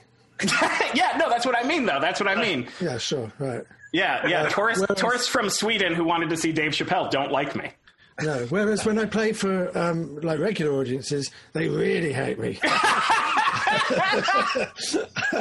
um, uh, I always think it's, um, especially over here. There's often lots of clubs around central London Mm-hmm. that when you get there, you go, "Oh, this is good. It's really busy."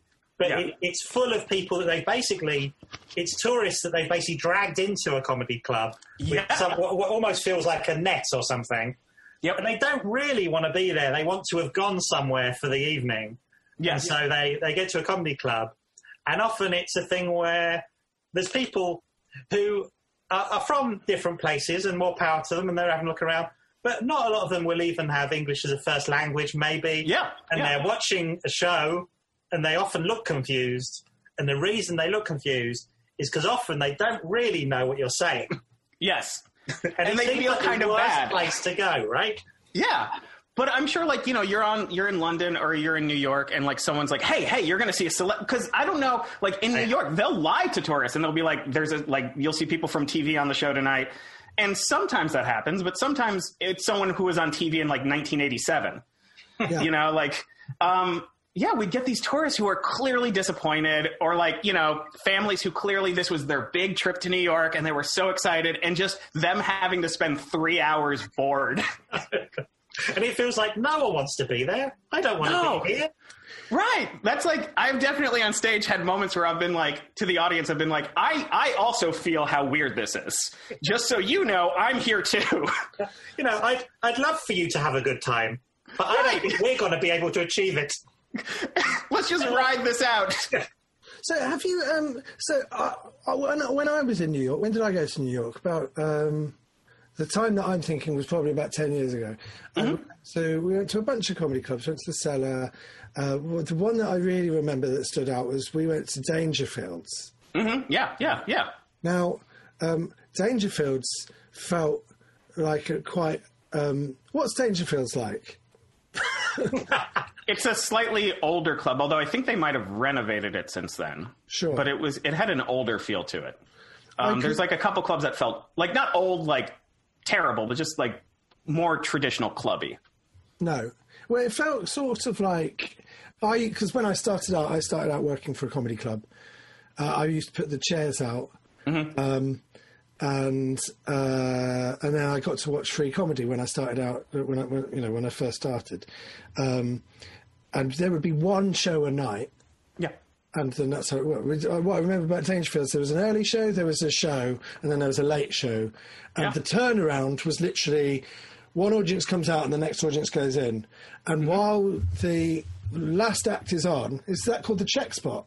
Check spot, check spot. The that's death. The check spot. It's the, it's the worst, right? So in It is England, the worst. In England, you're the headliner, right? And Yeah. if you go on last, that means you're the best. If but when I was in Dangerfield, it was just like if you work hard enough, you get to go on last and compete with all of the waiting staff shouting over you, saying like, "Hey, buddy, you owe us 125 dollars," and it's just kind of like, uh, and then because we sat in a whole group and uh, and we had to sort of like chat amongst ourselves and go, "Well, you owe 10 and you owe Yeah. 15," and you're like working out how much you owe, and there's a guy on stage that's kind of like with his guitar, and you think, "Oh, you must no. have you must have travelled on the subway with your guitar, man. That's terrible.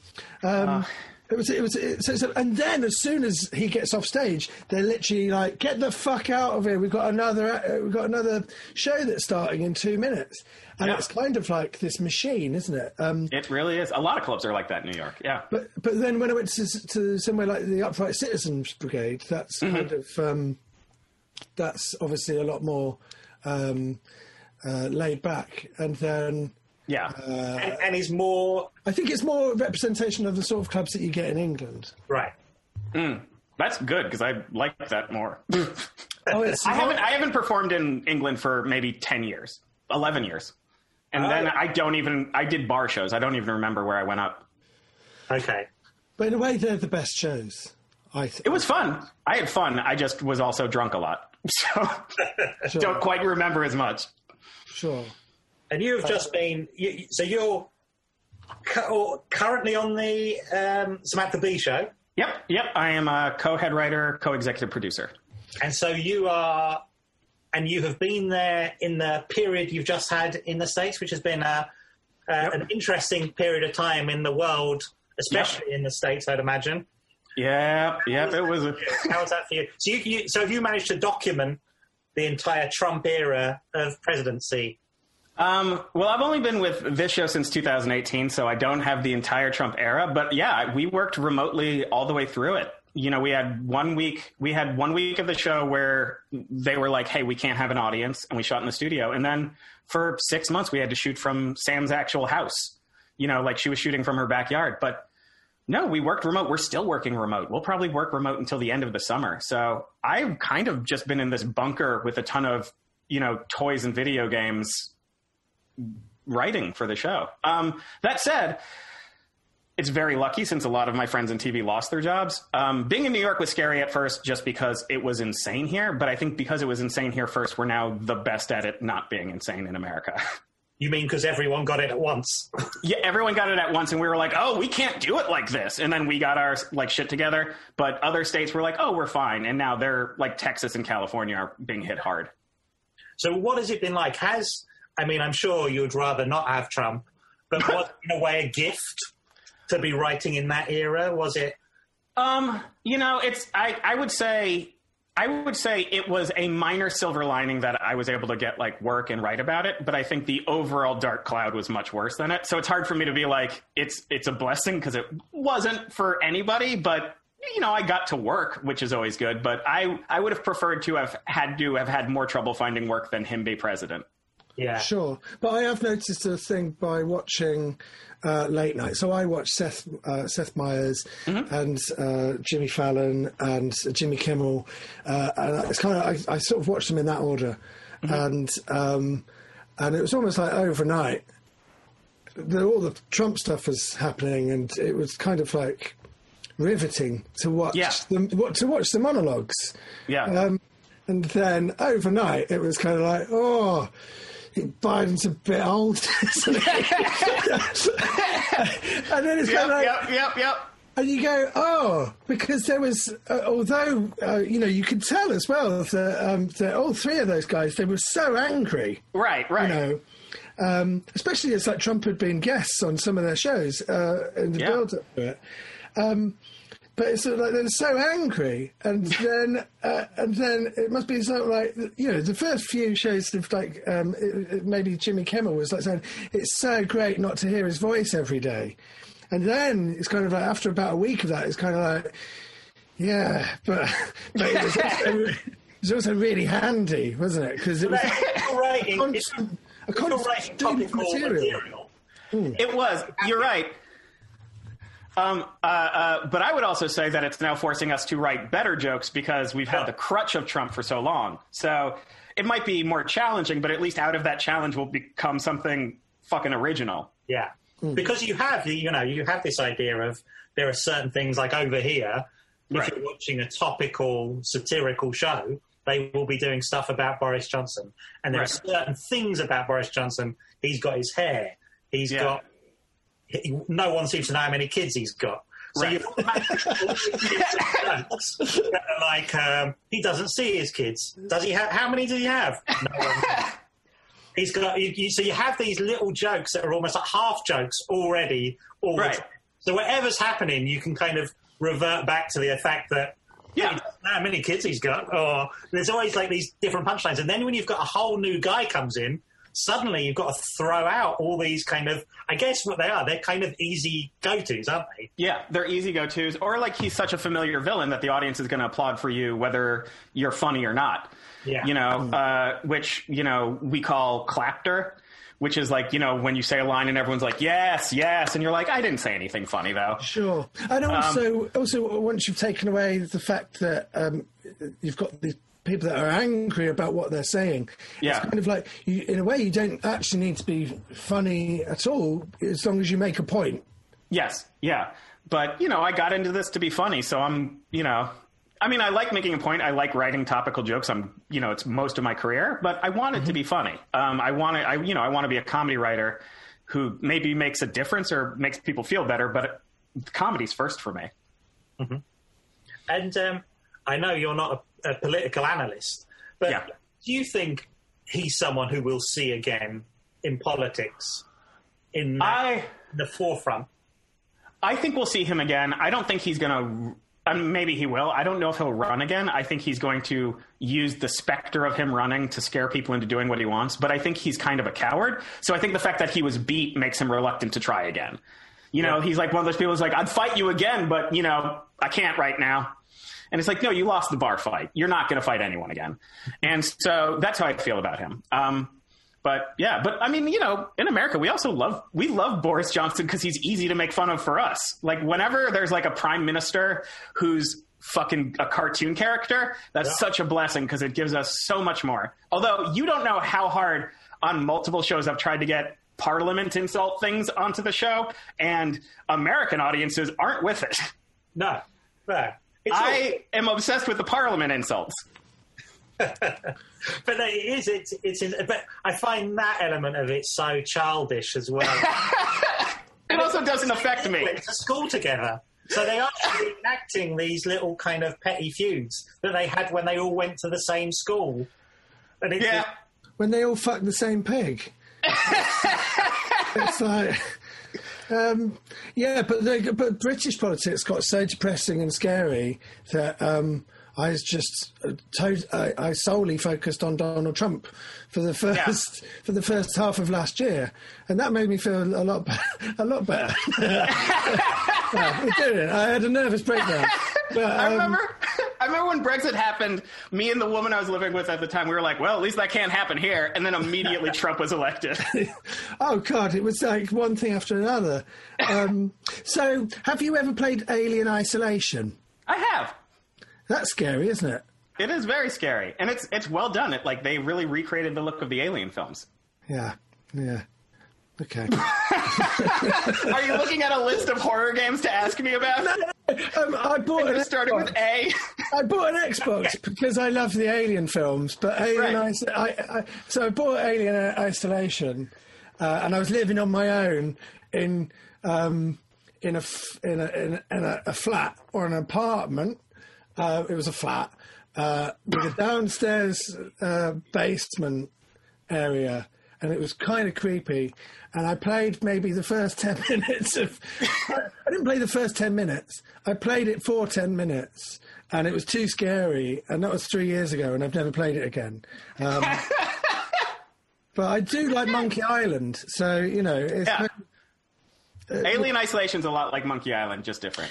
So, um, so in terms of like horror games, uh, is uh, is is that sort of like what Silent Hill is like then?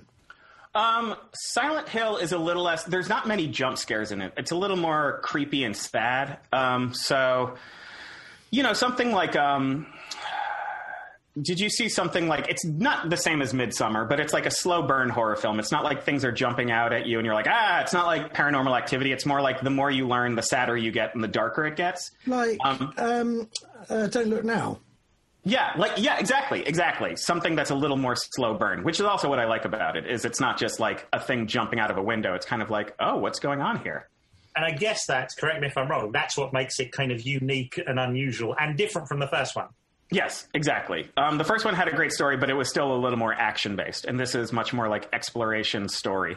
And does it feel like this is a thing where you've written this book where you're trying to convince people and going, no, really, go back to Silent Hill? Or is it a thing where if you're a gamer, everyone's like, for sure, Silent Hill too? I think more the latter. I think it's more like me being like, here's how much I love this game, and I have the opportunity to write about it. I Um, do I do find it really uh, interesting that Nathaniel is finding this concept so difficult to grasp when when that's what this show is, Nat. I know. Well, I would say this show, this is probably unrepresentative because this show is usually the nerdiest show, except Right. what we pick up on is a subject that neither me and Nick knows a lot about because Right. I've not really played a lot of computer. So it feels like I now feel like I that I am the most mainstream kind of. What's what even is that? What is a game? A computer. But your whole I think I completely understand, and I really know, and I know from other people that video games have moved on a long way since GoldenEye. yeah, yeah. They- they moved on. and when Yeah. people say, "Hey, I was playing," hey, you know what? I was playing The Last of Us Two, and I There you go. cried, and I go, in my brain goes. I don't want to cry if I'm playing a computer game. I don't want to cry. the last time um, I do. the last time I cried last time I played playing a computer game was when my friend beat me at Doctor Mario, um, and uh, they got a really high score.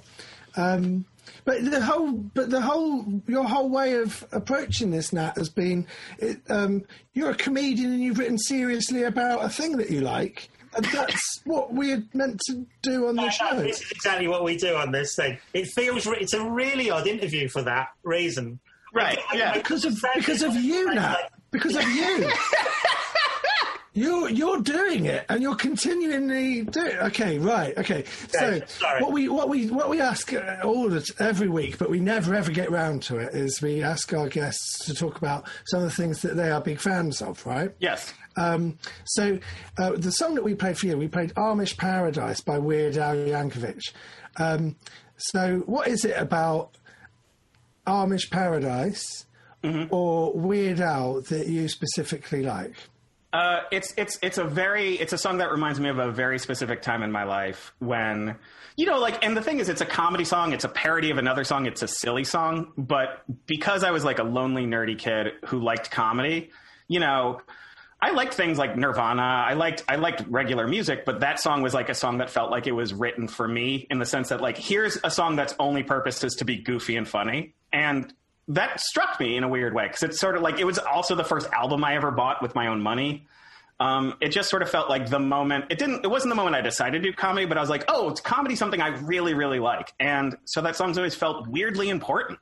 Well, um, well, com- comedy's like that, and, and um, so what I would say is I get very emotional when I think about Leslie Nielsen. Yeah, because I think he's one of the greatest performers, if not one of the greatest actors uh, that ever lived. Uh, when you look at um, uh, Airplane and uh, Naked Gun, and Weird Al is in yeah, uh, the Naked Gun films. Um, but when you look at when you look at those, and it hit me, it, it hits me, and I think that a lot of the time there's sort of like a debate over what's better, Airplane, Naked Gun, and I'm just like, Naked Gun is just a good film, like Yeah. it's a classic all-time film. It's a good film. It tells a story. There's characters in it that you love. There are Yeah. jokes.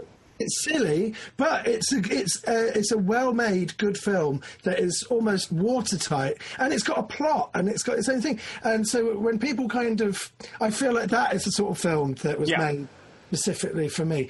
And um, with um, with Weird Al, it's well, I, I, I completely understand that. Where, especially back then. So what year was that? That was like uh, late nineties. Yeah, I think I want to say 96 ish, but I could be off on the date. I don't have it. Um, it's very it's very hot off the back of Gangster's Paradise. Yes. Um, There was because there wasn't there wasn't social. So the stuff that I'm still passionate about in my life uh, is the stuff that I discovered almost uh, by accident, off of no recommendations from other people. Yeah. So stuff like um, Tommy Boy. I went to see Tommy Boy uh, because Babe was full. And uh, and and Chris Farley wasn't a thing over here, Yeah. so so I went to see Tommy Boy, and then and I I've loved that film ever since. Or Alice Cooper, or Army of Darkness. These are films and uh, music that I discovered from going into a record shop or a video Yeah. shop and, and taking a chance on stuff. And it wasn't the internet, and there wasn't social media, and and I was a lonely child. And so to find these things that you grew up with, they're really important, I think. So is that what Absolutely. you're saying? yeah, that's exactly what I'm saying. I think we absolutely agree. And no, I feel the same way. Like Naked Gun and Airplane are good movies, and people are like they're stupid, and you're like, yeah, that's what that's what they did with the movie. They succeeded in making a good stupid movie. Whereas you can watch other films that are actually just just stupid, Right. and you go, there, you know, we we talk. I don't want to get you in trouble with anyone that you know, but like stuff like Master of Disguise, starring Dana Carvey, Right. Yeah. Yeah. Yeah. one of the worst films ever made. and you go, well, that's a stupid film, and you go, yeah, Yeah. but but and even Airplane is based on Zero Hour. Yeah. Naked Gun feels like they actually came up with the plot from scratch with this one, you know.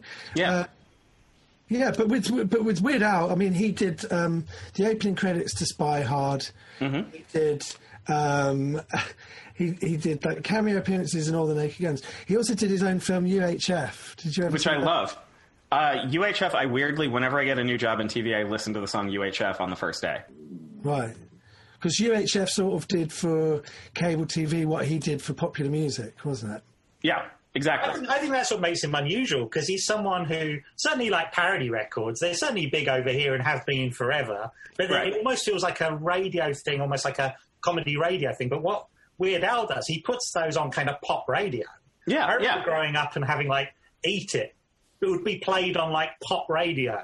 Yeah, Not, not. It's not sort of. Um, it actually, it's like a hit record. It sells as a single. It's not. It's not something you get as part of a sketch show or Right. part of a sort of radio comedy bit. It's. It's. He releases them as proper. They're like proper pop radio. I mean, mm-hmm. it's like novelty records, sure, but it's almost.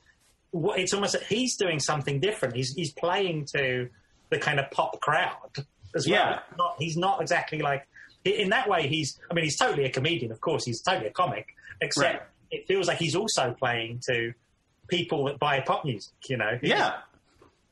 I've seen him play live, and his, him and his band are good musicians. You know, they're not just like, you know, uh, playing like a simple beat and singing a parody. It's like they're playing music well. Um, so I think that's part of it too. I think that he's like he's not just funny, but he's actually good at making the music sound good. So you want to listen to it again. It's not just like, oh, that was funny, and then you're done. And there's also a certain skill of it, which uh, when he's doing his albums, is like finding which songs have actually hit the zeitgeist. It's not like uh, just taking generic songs and kind of doing covers of them. It's like finding which ones. Um, what was the? It was uh, the Star Wars song that he did. Uh, to Oh. Bye Bye Miss American Pie. Yep, the saga begins. It was called. um, and it's kind of like it's it's, it's taking um, who's big in music and what's big in popular culture, and sort of combining it and Yeah. making this thing. You know, um, I don't really like because I'm a musician as well, and I steer clear of kind of parody songs. Um, and it's not really my thing, but with Weird Al, kind of you make an exception because he does it so well. Right. Yeah.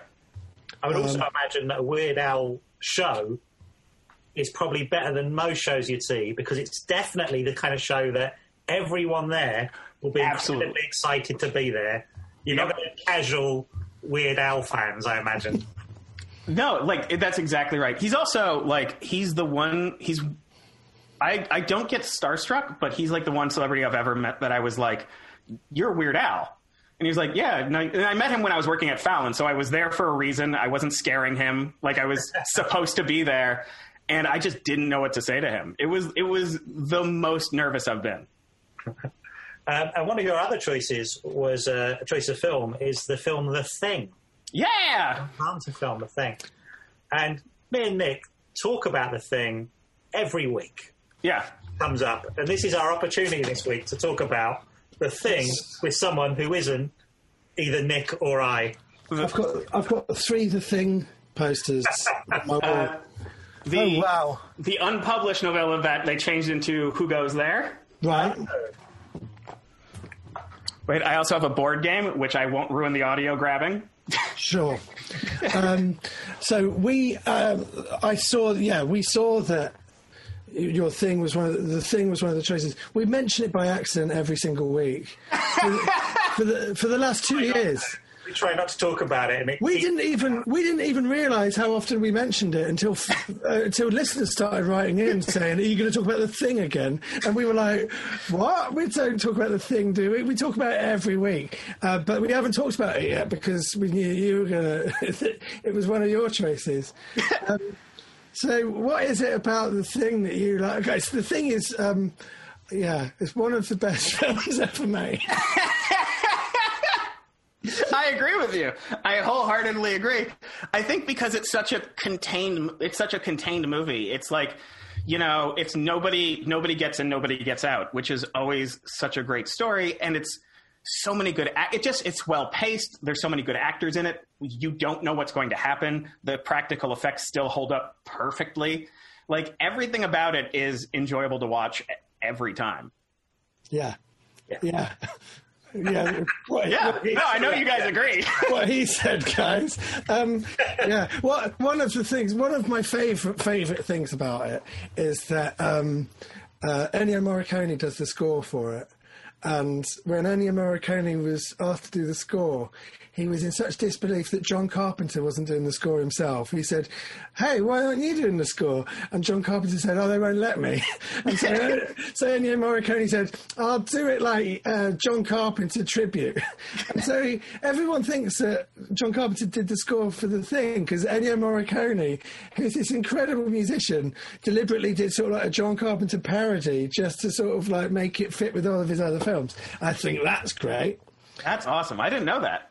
Oh yeah, it's brilliant, and so it's it's really weird because the thing. Because John Carpenter's obviously, we went to Nat, we went to see John Carpenter a couple of years ago, didn't we? Um, and uh, yeah, so that thing soundtrack just fits right in with all of his other.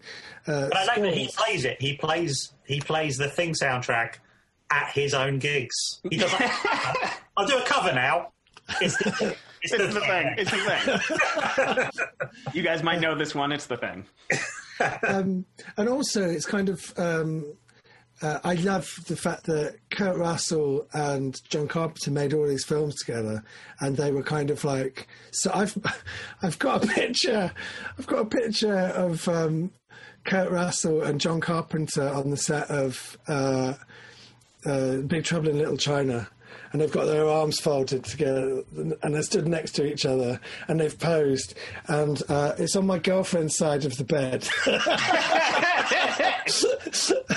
like uh, I, I love him. I love him so much. Every time I every time I roll over in bed in the morning to look at her, I've got John Carpenter and Kurt Russell over her shoulder. Um, yeah, I mean, they they were a great like partnership, I think, and. Um, and I think the thing, Big Trouble in Little China is one of the funniest films I think ever made, but uh, I never really got on board with Escape from New York. Yeah. And the thing is kind of like this is what happens when they do serious, sort of gritty, uh, bleak science fiction. Yeah. Something else I noticed when I was um, uh, doing my little bit of research on you, Mike, was I went, oh, he's written for Marvel Comics. So I went, oh, Yep. when was that? And then, of course, I looked up to see what it was. and I went, I've got that. I've got that. and it is the uh, Yeah. Peter Parker, the Spectacular Spider-Man annual number one. Which my name might be misspelled on. That might be the. I still have one where my name is spelled without the C. Yep, this is it. Drucker. Drucker. It's spelled right inside the comic, but on the outside, which is great when it's like your first comic with your name on it. Great that it's misspelled. How did that come about? It's just a mistake. Like they just they just made a mistake because it's spelled right How inside. did the, the whole Good job.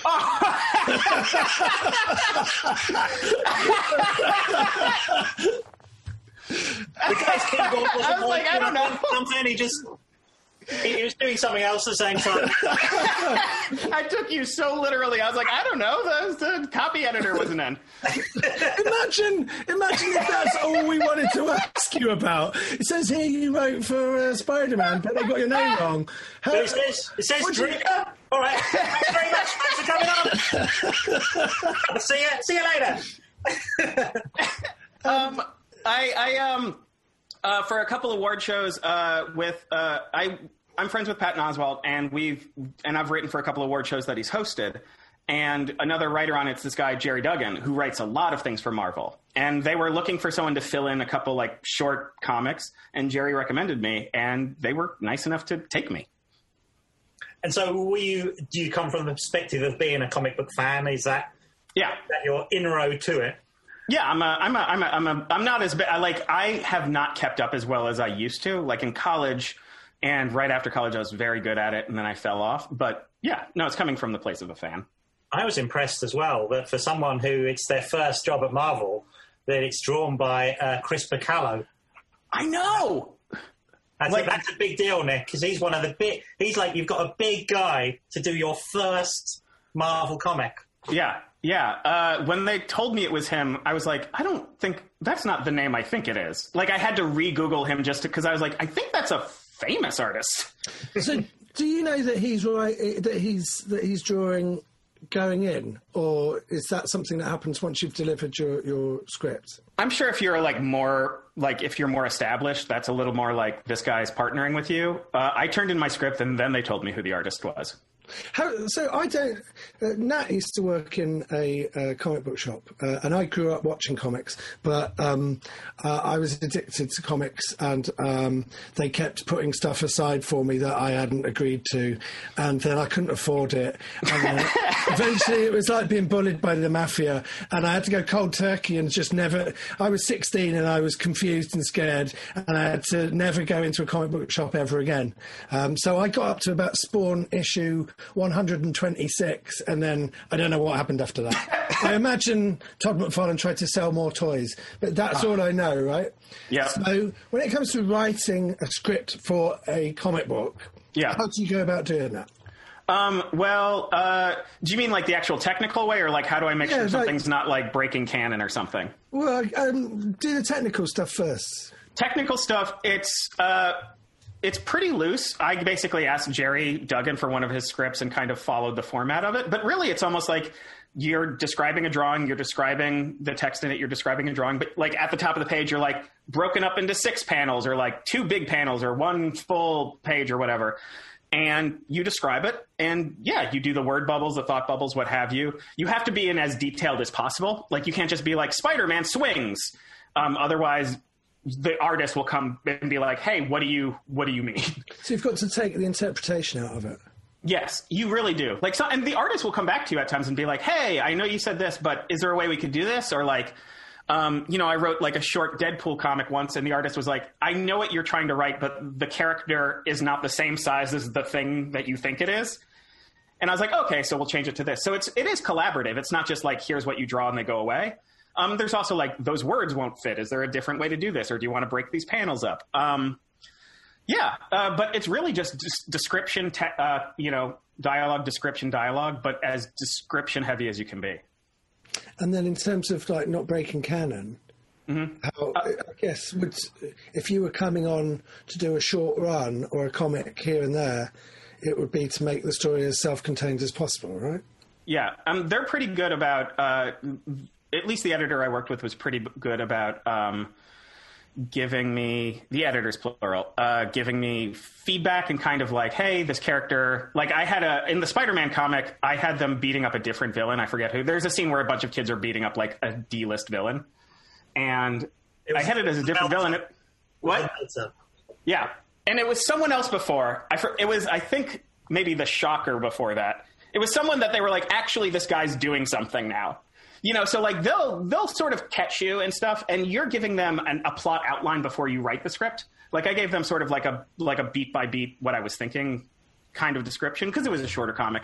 So there too, they could have been like, "Hey, don't do this," or "Spider Man isn't here right now," or or that. They're good at catching you. They do encourage you, obviously, to keep up. Yeah. Um, I, well, I never noticed that because you've even got mentions of like characters like Jean DeWolff, and you think, Yeah. oh, this feels a bit inside baseball. It doesn't feel very. Uh, someone's come in and they've been hired from something else. Yeah, no, no. Quite obscure characters and things. You go, oh, which is often like. Um, often that always feels like it's trying. It's talking to the audience a bit. It's a bit. Yeah. I know. Don't Yeah. worry about it. That, there's definitely an element of that too, of trying to prove myself. Yeah. I'll just throw a couple of names just to, uh, Yeah. just to let them know who I am. what I'm dealing with. I mean, kind of, yeah. You're not wrong. But of course, I understand. Of course, that's what you do. Um, oh, it looks like we're quite near the end of our show or near our chat. Ah, Um, okay. Uh, well, we've got a game to play with you, Mike. Um, but before we play the game, is have you got any uh, last thoughts on uh, anything that you've said over the last 15 minutes? I, uh, I think the thing is a great movie. You guys should bring it up as much as you want on the show. It's your show. Thank so you. I say keep talking about the thing. Uh, and buy my book, Silent Hill 2 from Boss Fight Books. Okay, fine. That's that's good. We might use that as a sound bite uh, to get people off our backs. It's a bit about the thing, not the bit about your book. Um, That book out now. It's out now and available. Oh, out now. It's out now. Thank you. Um, I've, I've done a terrible job at promoting um, Silent Hill 2. I do imagine that the people that would listen to this show have probably already got it. If not, you- already, they're already dialing it up and and incredibly excited. If you can't, um, for the listeners at home, if you, if you don't know what Silent Hill is, it's very much uh, like uh, Monkey Island meets Alien Isolation. um, so I'm going to hand you, uh, Mike, I'm going to hand you over to Nathaniel now, who's going to take over and we're going to play uh, the world famous game, the internationally famous game, especially in Malta, where we are 117th on the chart. 117 in Malta? We've gone down so far now. Um, think they're 43. we were 43 last week. What the fuck's going on? Um, I haven't sworn this week. That's the first time I've sworn. Um, oh, wow. What a cunt. So let's, uh, so, so without further ado, let's uh, play the game Better or Worse.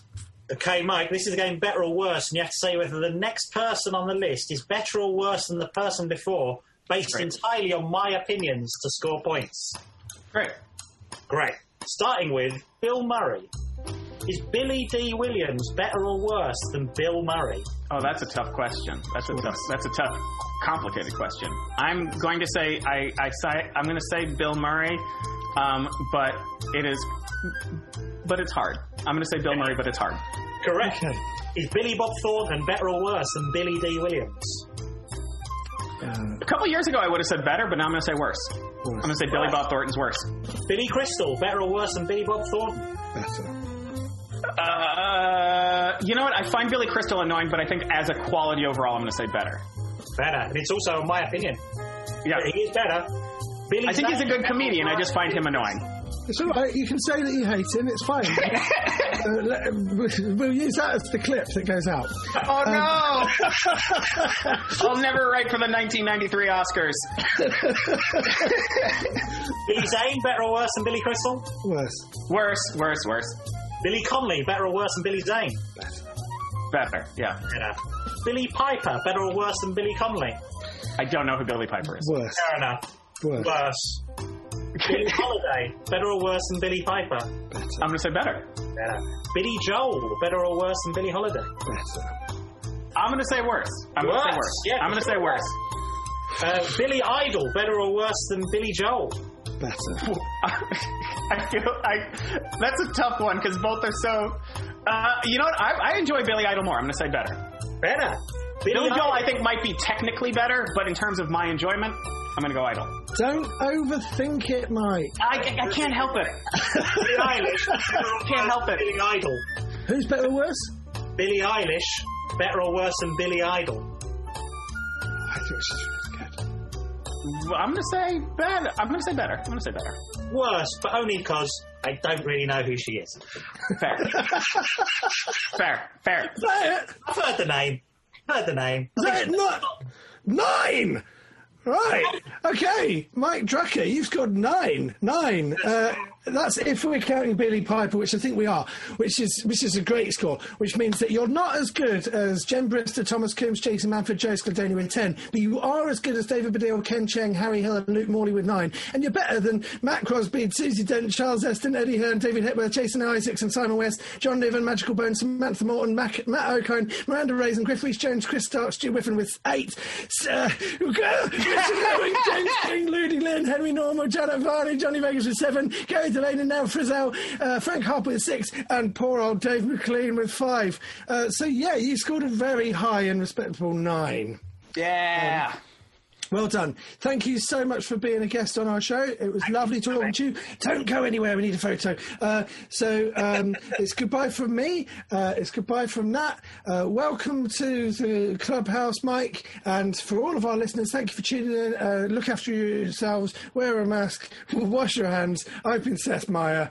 We love you. Uh, goodbye.